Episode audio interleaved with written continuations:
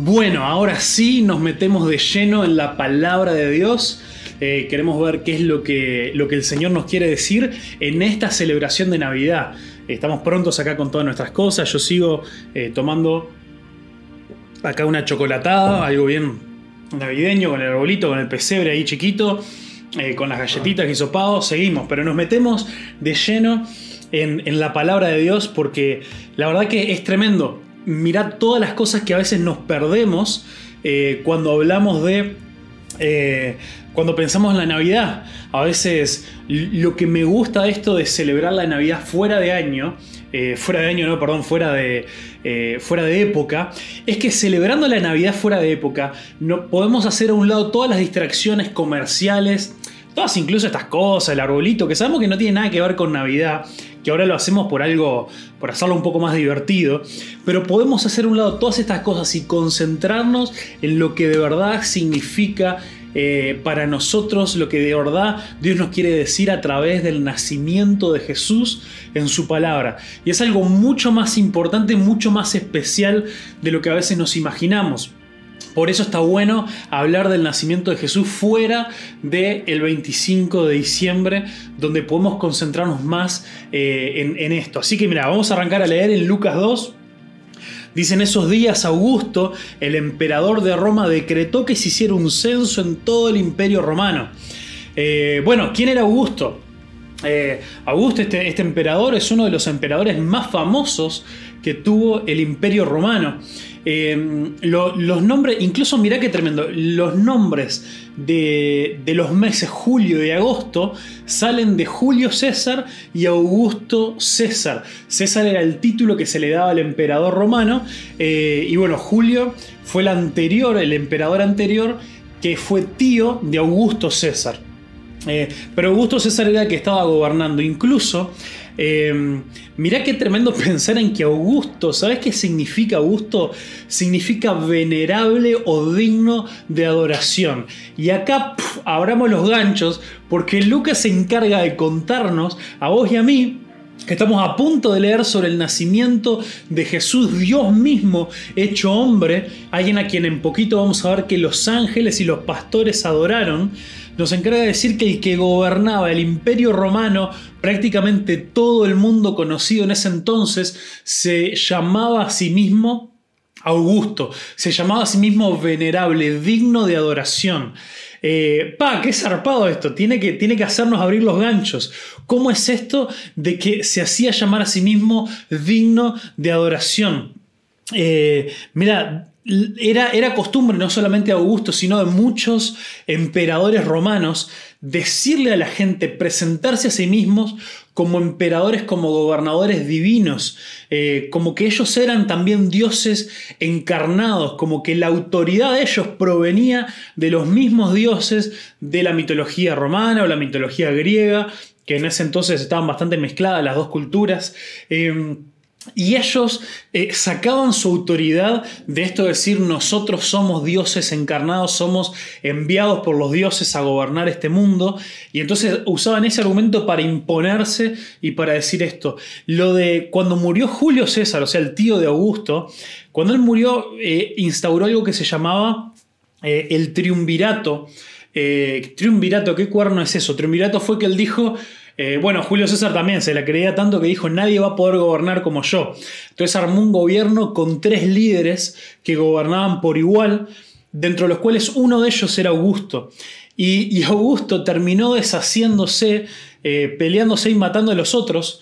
Eh, bueno, a uno de los dos, ¿no? No, a los, no a los dos, para quedarse él solo con el poder. Entonces, este Augusto era un tipo obsesionado con el poder y obsesionado con que la gente lo adorara. Y él comanda que se tenga un censo a lo largo de todo el imperio. Y mira, los censos hoy en día los gobiernos los hacen cada tanto para saber cómo es la población, para saber cómo se distribuye, cuáles son los temas de, eh, cuáles son las características de la población de un país, para saber cómo invertir el dinero, para saber cómo los gobernantes deberían mejor servir a la gente. En el caso del, del tiempo antiguo, la Biblia incluso nos cuenta en el tiempo del rey David que él también pidió que se hiciera un censo. Eh, esta gente, principalmente en el Imperio Romano, no se hacía un censo para, para, ver, uy, a ver dónde tenemos más gente, dónde hay más pobres, cómo podemos servir a las personas. No, los censos se hacían para saber qué tan grande, qué tan genial, qué espectacular que era el imperio que ellos venían construyendo. El, que un emperador pidiera un censo en esa época era justamente para, para reafirmar lo, lo, grandioso que ellos pensaban que eran. Para mirar, mirá qué espectacular, lo grande de mi imperio, todo lo que hemos conquistado, todo lo que hemos avanzado.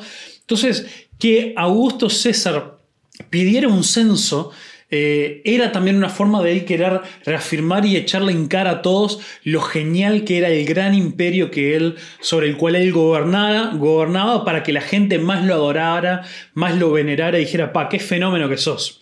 Eh, entonces es en este contexto que Lucas nos cuenta las circunstancias del nacimiento del verdadero Dios hecho hombre. Eh, entonces ya Lucas, acá este, eh, como veníamos llamándole a la serie, Lucas, el que investiga el hombre que es Dios, nos va contando este contraste entre Augusto César, eh, este hombre que se creía Dios y que gobernaba sobre el mundo conocido, con el verdadero Dios que se hace hombre para venir a salvar al mundo. Entonces, mira, leemos ahí en el versículo 2 y 3, este fue el primer censo que se hizo cuando Sirenio gobernaba sobre Siria. Eh, todos regresaron a los pueblos de sus antepasados a fin de inscribirse para el censo. Entonces acá Lucas también nos vuelve a recordar esta cuestión de que... Eh, no, nos recuerda que él estaba haciendo una investigación, nos da datos históricos de no solamente quién era el emperador, nos dice quién era el gobernador de la provincia, de la zona eh, donde todo esto estaba sucediendo, eh, y, nos da datos históricos eh, muy importantes también para poder tenerlos en cuenta, para saber que esto era una investigación certera con hechos en los cuales vos y yo podemos confiar. y ahí dice, como José era descendiente del rey David, tuvo que ir a Belén de Judea, el antiguo hogar de David. Viajó hacia allí desde la aldea de Nazaret de Galilea. Llevó consigo a María, su prometida, cuyo embarazo ya estaba avanzado. Varias cosas acá. Eh, José tomó a su familia, eh, la llevó de Nazaret, donde ellos vivían, Nazaret en Galilea al norte, lo llevó al sur, cerca de Jerusalén, a, eh, a, esta ciudad, a este pueblo de Belén. Belén, al igual que, que, Nazaret en el norte, donde ellos vivían, pero Belén también era un pueblito muy chiquito, bastante insignificante, llamémosle, y allá llevó a María, eh, que estaba embarazada de Jesús, para eso. Entonces, vemos un par de cosas acá. Primero, eh, se nos vuelve a recordar esto de que eh, José era descendiente de David para que se cumpliera esta profecía de que Jesús, de que el Mesías iba a venir de la línea del linaje real de David. Ya estuvimos viendo los domingos anteriores la promesa que se le hizo a David, así que no lo vamos a volver a ver. Pero sí quiero ver otra profecía más que está en el libro de Miqueas, eh, que es uno de los profetas menores, justito antes de que comience el Nuevo Testamento, en Miqueas capítulo 5 versículo 2, tenemos eh, esta, eh, mira, Miqueas capítulo 5, versículo 2, está esta profecía, dice, pero tú, oh Belén, Efrata, eres solo una pequeña aldea dentro de todo el pueblo de Judá. No obstante, de ti saldrá un gobernante para Israel, cuyos orígenes vienen desde la eternidad. Entonces nos dice, eh, ya está una profecía escrita cientos de años antes, de que el Mesías, el Salvador, este rey que iba a venir era un rey eterno, era un rey eh, que, era, que venía prometido de hacía miles de años. Em, iba a nacer en esta ciudad, en esta aldea, pueblito chiquitito llamado Belén. Entonces, eh, Dios, acá varias cosas. Vemos el cumplimiento de esta profecía que es a donde José y María tienen que, ir, aunque ellos no vivían ahí, y Jesús va a nacer en ese lugar. Pero además vemos que la forma en la que Dios hizo que esto se pudiera cumplir fue a través del ego de este emperador Augusto, Augusto César. A través de su ego él pide un censo y eso hace que la familia de Jesús se tenga que ir a Belén para nacer en ese lugar. Esto lo vimos también cuando hablamos de, Zacarías y vimos quién, que Herodes era el rey eh, de Israel en ese momento, subyugado por los romanos, pero que estaba ahí. Y, esto es fenomenal, porque vemos que Dios es soberano y Dios usa a, las personas que sean para cumplir su propósito y para cumplir su voluntad. Eso no se puede negar. Eh, esta persona que se creía un, dios, se creía un, o un enviado de los dioses para gobernar sobre el mundo, eh, es, un, es un títere, llamémosle, en la mano del Dios verdaderamente en control y soberano, que a través de su ego, a través de su pecado, él organiza un censo que hace que la profecía del nacimiento del Mesías, del Salvador del mundo, se pueda cumplir en Belén como estaba establecido. Así que esto no es algo menor, es algo que tenemos que tener en cuenta. Eh, pero después en el versículo 5 vemos eso de que José se mantuvo con María. A ver, esto está descrito mejor en Mateo capítulo 1, andá y léelo, porque es una cosa que Lucas no se detiene a contarnos. Eh, es muy interesante que Lucas no se detiene a contarnos el encuentro que José tuvo con un ángel, por este tema también eh, de que Lucas hace un énfasis tremendo, les da un lugar primordial a las mujeres. Eh, Lucas fue uno que en muchos aspectos vemos cómo resalta todo el tiempo el lugar y el honor que deben recibir las mujeres. Eh, aquí personas en quienes en esa época no se les daba mucha importancia, eh, se las pisoteaba, se las hacía a un lado. Sin embargo, Lucas le da un lugar privilegiado. Nos cuenta con detalle el encuentro que María tuvo con el ángel. Incluso, como vimos los otros domingos, se compara a María con, eh, con, Zacarías y vemos cómo María fue la mujer de fe y Zacarías fue el que dudó, el que no creyó la promesa y María sí. Entonces, bueno, vemos esta característica, pero nos menciona así al pasar de que José llevó a María, que estaba embarazada de Jesús, a Belén. Y, esto es tremendo. Nosotros en Mateo capítulo 1 vemos unas cosas eh, impresionantes, vemos el encuentro que un ángel tuvo con José. ¿Qué pasa? María recibió la promesa de que ella estaba, iba a quedar embarazada por esta concepción eh, a través del Espíritu Santo. Ella todavía era virgen. Ella no entendía cómo iba a pasar, pero dijo, acá estoy, soy tu sierva, hacelo conmigo como vos desees. Pero ella estaba comprometida con José.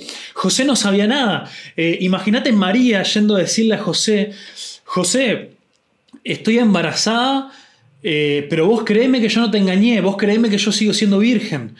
Eh, ¿Quién hubiera creído eso? Ante la ley judía, este pecado de fornicación, de tener relaciones antes del matrimonio, eh, incluso todavía si era, imagínate más todavía si era engañando quien era su prometido, ella hubiera sido condenado, condenada a muerte. Eh, no, no se hubiera tenido la más mínima gracia ni perdón con ella. ¿Quién le iba a creer que ella había tenido una visión donde Dios mismo le dijo que el Salvador, que el Mesías iba a nacer a través de ella, que era virgen? Nadie le hubiera creído esto. Y José vemos en el carácter de José en Mateo capítulo 1, que no lo vamos a ver ahora en detalle para no perder mucho tiempo en eso, pero vemos que él en vez de denunciarla, en vez de querer que la castiguen por eso, por ese pecado que ella no había cometido, pero seguramente todos a su alrededor pensarían que ella había pecado y nadie le iba a creer su historia. José en su, eh, en su carácter bueno de un hombre justo dijo, en vez de esto, yo la voy a dejar eh, por lo oculto, vamos a separarnos eh, y hacer de cuenta que no pasó nada, yo no la voy a acusar eh, y bueno, y que, pase lo que tenga que pasar, yo no quiero que a ella se la castigue. Pero sin embargo, antes de que él pudiera hacer eso, se le aparece un ángel, como se le venía apareciendo a Zacarías, a María, y a otras personas y le dice, tranquilo José, no te preocupes, lo que María te contó es verdad. de verdad Dios quiere hacerse hombre a través y van a ser a través de María. Vos vas a ser el padre del Mesías, del Salvador, a quien van a llamar Jesús. Así que quédate con ella. Y José, eh, a través de esta visión, de este sueño en el cual el ángel se le aparece y le dice eso, se mantiene con María y cumple la voluntad de Dios. Entonces, a través de esta actitud, podemos aprender algunas cosas bien cortitas de José. José fue un hombre que creyó y obedeció. Cuando hay fe, hay obediencia. Eh, Josué, Perdón, José creyó y obedeció lo que el ángel le dijo. José fue un hombre responsable y temeroso de Dios. José no quiso huir a la responsabilidad. José no dijo, este hijo no es mío, yo no me voy a ser responsable, a mí esto no me toca, a mí no me importa. José dijo, si este es el propósito, el llamado de Dios para mi vida, yo voy a estar ahí. Yo no habré engendrado a este hijo, pero me toca ser el padre del Salvador. Y aunque la gente piense cosas de nosotros, aunque la gente quizá piense de que nosotros sin habernos casado tuvimos relaciones, o piense de que María me engañó, eh, a pesar de lo que la gente crea, yo le voy a ser fiel a Dios. Eh, y lo tercero que aprendemos de esto no fue eh, que lo primero es que José creyó y obedeció, lo segundo es que José fue un hombre responsable y temeroso de Dios, y lo tercero es que José hizo a un lado la opinión de la gente. Porque imagínate lo que habría pensado la gente de este pueblo de Nazaret de María, una mujer adolescente, eh, una mujer virgen que antes de casarse de repente quedó embarazada, que vaya a saber a los que le contó lo que ella había visto, lo que Dios le había hablado, nadie seguramente le iba a creer, al punto de que el ángel se le tiene que aparecer también a José para que le crea. Eh, entonces es tremendo, vemos en José un hombre eh, de hombres, un hombre con carácter, un hombre que obedece a Dios, un hombre que quiere hacer la voluntad de Dios y un hombre que cuando Dios le dijo cuál era su propósito, él no escapó a ese propósito y quiso hacer la voluntad de Dios. Así que hombres, te hablo a vos, hombres, maridos, esposos, vos que todavía no estás casado, pero que estás queriendo formar una familia, no huyas a la responsabilidad que Dios te ha dado.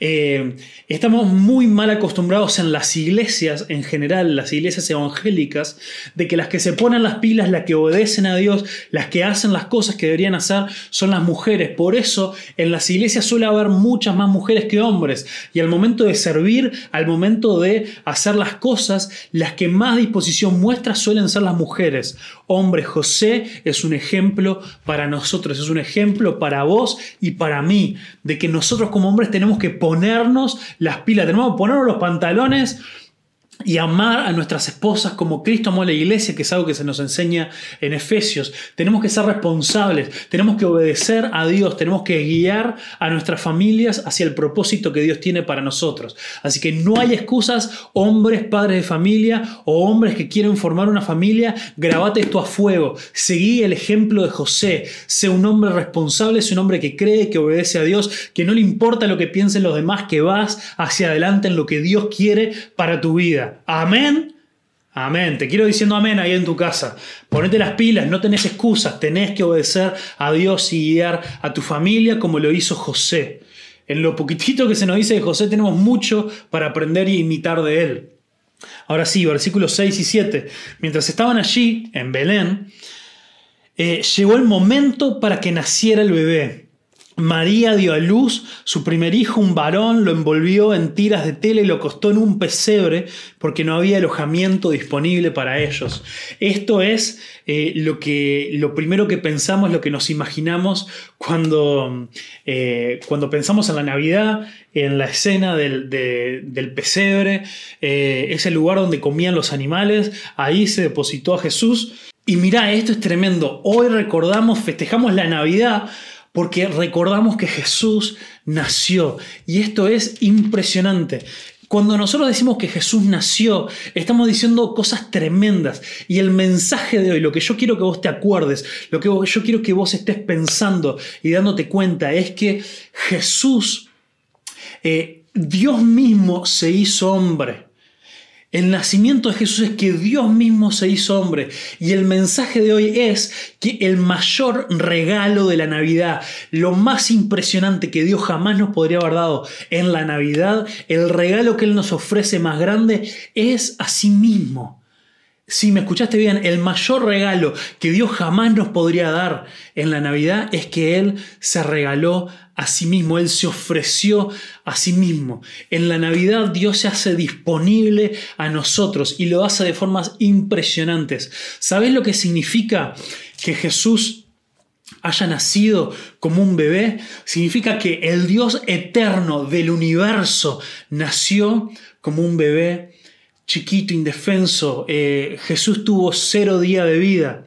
a pesar de haber, sido, de haber sido un Dios eterno que estuvo en la misma creación del universo. En, el nacimiento de Jesús también vemos que el Dios todopoderoso nació vulnerable. El Dios todopoderoso, que todo lo puede, que todo lo es, que, que no hay nada que lo pueda detener, decidió nacer como un bebé vulnerable que no, que no sabía hablar, este, un bebé que necesitaba del cuidado de sus padres. Eh, esto es impresionante. También en el, el Dios en el nacimiento de Jesús vemos que el Dios santo, santo, santo nació entre animales, entre la bosta de los animales en ese pesebre. Fue apoyado no en una cama o en una cuna de oro, fue apoyado en el mismo lugar donde los animales venían a comer. Eh, nació con padres inexpertos, con una madre adolescente, con padres que no sabían ni qué hacer ni a lo que se enfrentaban. Nació eh, dependiendo de la hospitalidad de una familia desconocida. ¿Vieron cuando nos dice ahí que no había lugar en el mesón o no había lugar en, el hotel, llamémosle, de la época?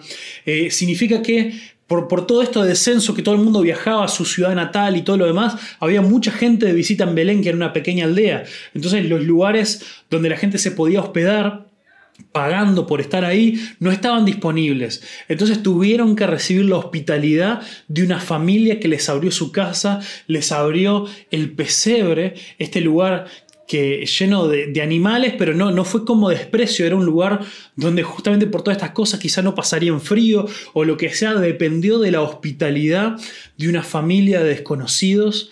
Eh, o sea que Jesús fue vulnerable en muchos sentidos. Este Dios todopoderoso, este Dios eterno, este Dios santo, santo, santo, fue encarnado, fue hecho hombre y no apareció de la nada como un hombre grande, como un hombre adulto, sino que se hizo hombre, pasó por todo el proceso del embarazo en una mujer, nació y miran las circunstancias tremendas, humildes, vulnerables en las que nació. Esto lo hizo para que vos y yo podamos tener vida y la tengamos en abundancia. Esto es tremendo.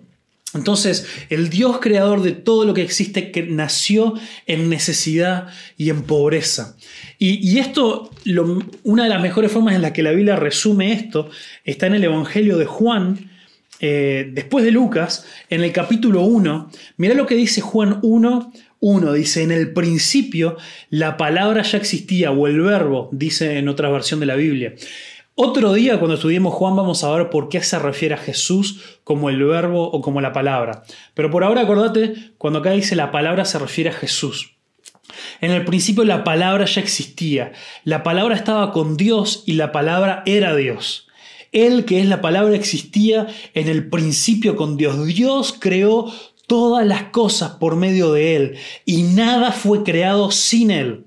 La palabra le dio vida a todo lo creado y su vida trajo luz a todos. Impresionante todo lo que Jesús era desde la eternidad y para siempre y cómo Jesús tuvo que ver con la creación de todo. Y mira después saltamos al versículo 14 de Juan capítulo 1 y dice, entonces la palabra se hizo hombre y vino a vivir entre nosotros. Estaba lleno de fidelidad y de amor inagotable. Cuando acá nos dice que la palabra se hizo hombre, que Dios, que Jesús se hizo hombre y vino a vivir entre nosotros, lo que dice en el griego, en el original, lo podríamos traducir, esta justo es una versión que nos habla con palabras sencillas, pero una traducción más correcta es que Dios se hizo hombre, la palabra se hizo hombre y dice que hizo un tabernáculo entre nosotros.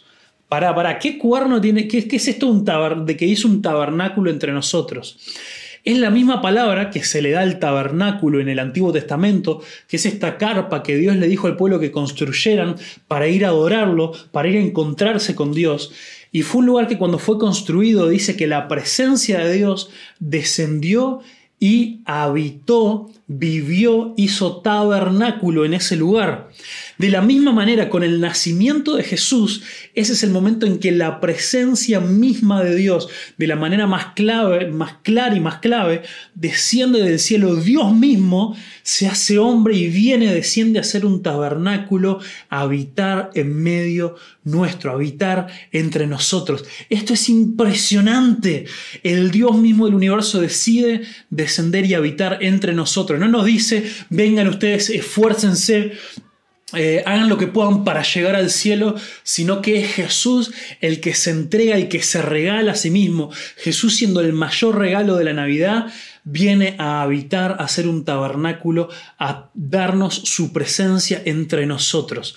Y no fue a Roma, la capital del imperio, no fue a nacer como un hijo de Augusto César, no fue a nacer ya en un trono real, sino que en una aldea pequeña, en un pueblucho despreciable, en el medio de Judea, en el medio de este lugar, en el Medio Oriente, vino a nacer en un establo rodeado de pañales, rodeado de animales, eh, envuelto en pañales.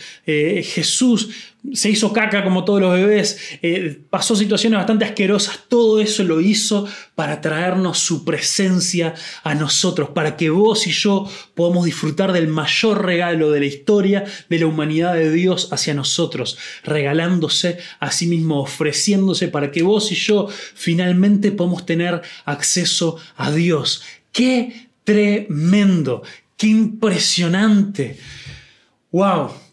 La palabra se hizo hombre y habitó entre nosotros. Entonces, rapidito, quiero que pensemos en este tema de que el regalo más grande de Dios hacia nosotros en la Navidad es que se regaló, que se entregó a sí mismo. ¿Por qué es que Jesús se tuvo que nacer como hombre? ¿Alguna vez te lo preguntaste? Si Dios es todopoderoso, es tan grande, es tan impresionante, ¿por qué tuvo que venir Jesús a la tierra? ¿Por qué tuvo que nacer como un bebé, crecer, pasar toda su vida? ¿Por qué tuvo que morir en la cruz? Cuando nosotros hablamos del nacimiento de Jesús es importante porque el nacimiento es el primer paso en que Él pueda estar en la tierra como un hombre y morir en la cruz y luego resucitar. Entonces, ¿por qué es importante? Mira qué tremendo lo que nos enseña la palabra de Dios. Nos dice, por porque lo que merecemos por nuestros pecados es la muerte. En Romanos 6:23 nos dice, porque la paga del pecado es muerte. Vos y yo hemos pecado, todos hemos pecado. Y lo que merecemos por nuestro pecado es la muerte. Hemos rechazado a Dios. Ya hemos hablado en otros momentos de lo que implica nuestro pecado, nuestra rebeldía en contra de Dios, de no amarlo, de no respetarlo, de no servirlo, de no seguirlo, de no entregar toda nuestra vida a Él. Hemos pecado. Vos pecaste, yo he pecado y estamos separados de Dios y lo que merecemos es la muerte. Entonces Dios nos quiere perdonar, Dios nos ama, pero Dios, Dios es un Dios justo y su perdón requiere que se haga justicia. Entonces requiere que la paga del pecado se apaga. Entonces, por lo tanto, ningún hombre en la historia de la humanidad podría haber muerto por otra persona. Nadie podría haber muerto por otra persona. ¿Por qué? Porque cada uno de nosotros ya merece morir por nosotros mismos. Si yo quisiera morir por tus pecados, no puedo, porque antes de morir tengo que pagar por mis pecados. Eh, o antes de morir por otro. Entonces mi vida solamente alcanzaría para pagar por, para sufrir, para recibir el castigo de mis pecados.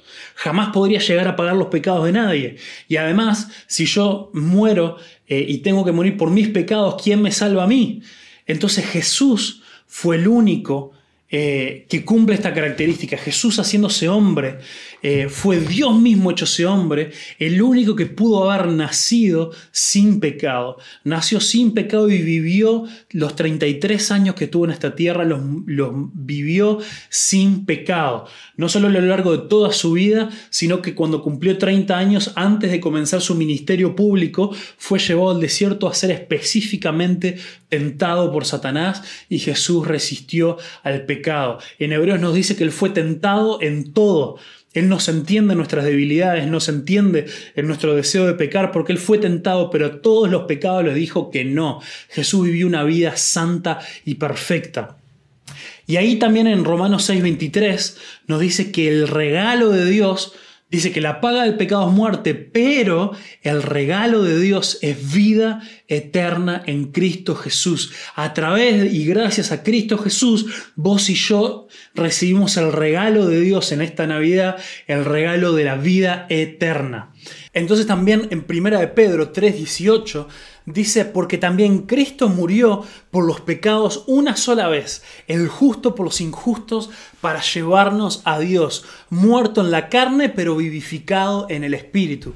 Eso nos dice 1 de Pedro 3, versículo 18. Entonces Jesús, el justo, el que nunca pecó, Jesús, el que vivió toda su vida agradando y haciendo la voluntad del Padre, de Dios, él fue el único que pudo morir en tu lugar, en tu lugar y en mi lugar para darnos vida, para llevarnos y acercarnos a Dios.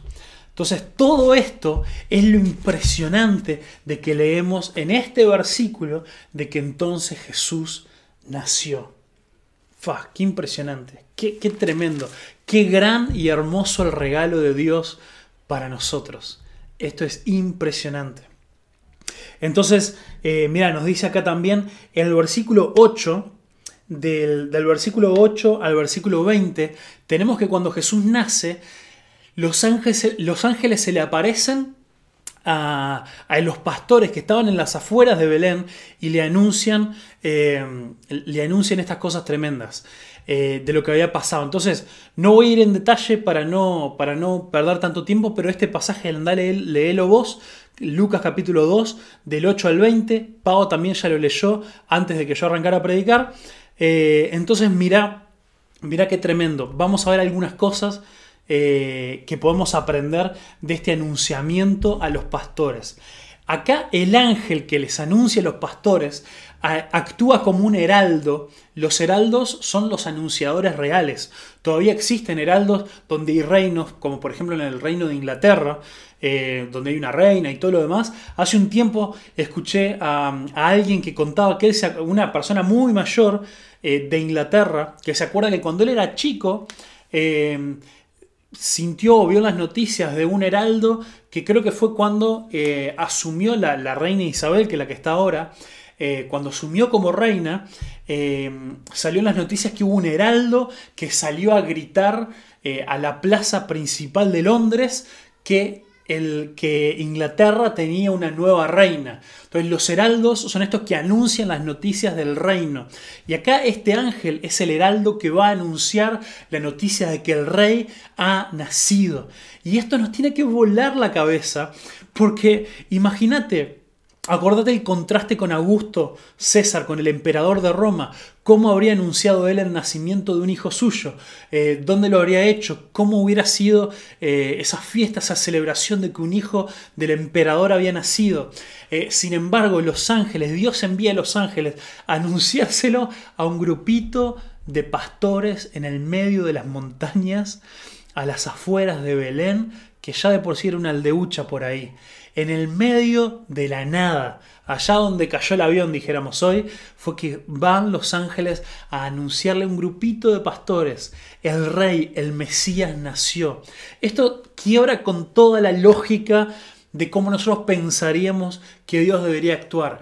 Dios como vimos con Zacarías, como vimos con María, se acerca, le trae buenas noticias a los humildes, a los quebrantados de espíritu, a aquellos que están dispuestos a recibir esta buena noticia, que no siempre son las personas más importantes y las más grandes.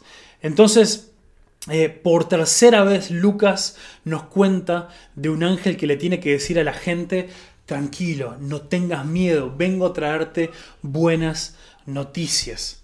Entonces, el Evangelio son buenas noticias. Lo que los ángeles anunciaron fue el Evangelio. Anunciaron las buenas noticias de que el Salvador había llegado. Entonces, mira qué tremendo. Dios trae buenas noticias a tu vida. A tu vida se te fue anunciado el Evangelio. Se te dijo de que Jesús fue, es todavía el regalo más grande de la Navidad ofrecido para vos y para mí. Para que nos podamos arrepentir y podamos formar parte del reino de Dios. Entonces, algunos de ustedes yo sé que están pensando de que el perdón de Dios yo capaz que no lo merezco, o yo sé que el perdón de Dios está ahí, estas buenas noticias están ahí a disposición. Pero bueno, pero yo no sé, no, no puedo, eh, no me, yo no, no tengo ganas, no quiero reaccionar a esto. Por favor, eh, lo único que necesitas es ser humilde como estos pastores para recibir la buena noticia de Dios. Y no importa la situación en la que estés en tu vida, Dios te quiere transformar, Dios quiere que estas noticias te impacten y no te vuelvan a dejar igual, Dios quiere cambiar tu vida. Por favor, considéralo. Sé como los pastores, que ahora vamos a ver cuál fue eh, su actitud. Dice acá, los ángeles adoraron diciendo gloria en el cielo y paz a los hombres en la tierra. Gloria en el cielo, a diferencia de Augusto y del resto de los hombres que buscan ser exaltados y adorados por la fuerza y por el miedo, como hacía este emperador romano, eh, Jesús fue adorado por quien Él realmente es por lo que su carácter significa, por lo que Él vino a hacer por nosotros. No fue adorado por la fuerza, fue adorado por lo que su vida nos impactó, por la forma en la que fuimos bendecidos, por su llegada a la tierra, por su amor infinito, por su gracia, por el perdón que Él nos ofrece. Este es el gran regalo de Navidad. Jesús se da a sí mismo para, y esto nos tiene que mover a la adoración. Así como los ángeles adoraron, vos y yo también tenemos que adorar, tenemos que cantar, tenemos que decir, gloria a Dios, gracias Señor, porque vos te hiciste hombre para darme una vida nueva a mí. Y también dijeron, en la tierra paz a los hombres.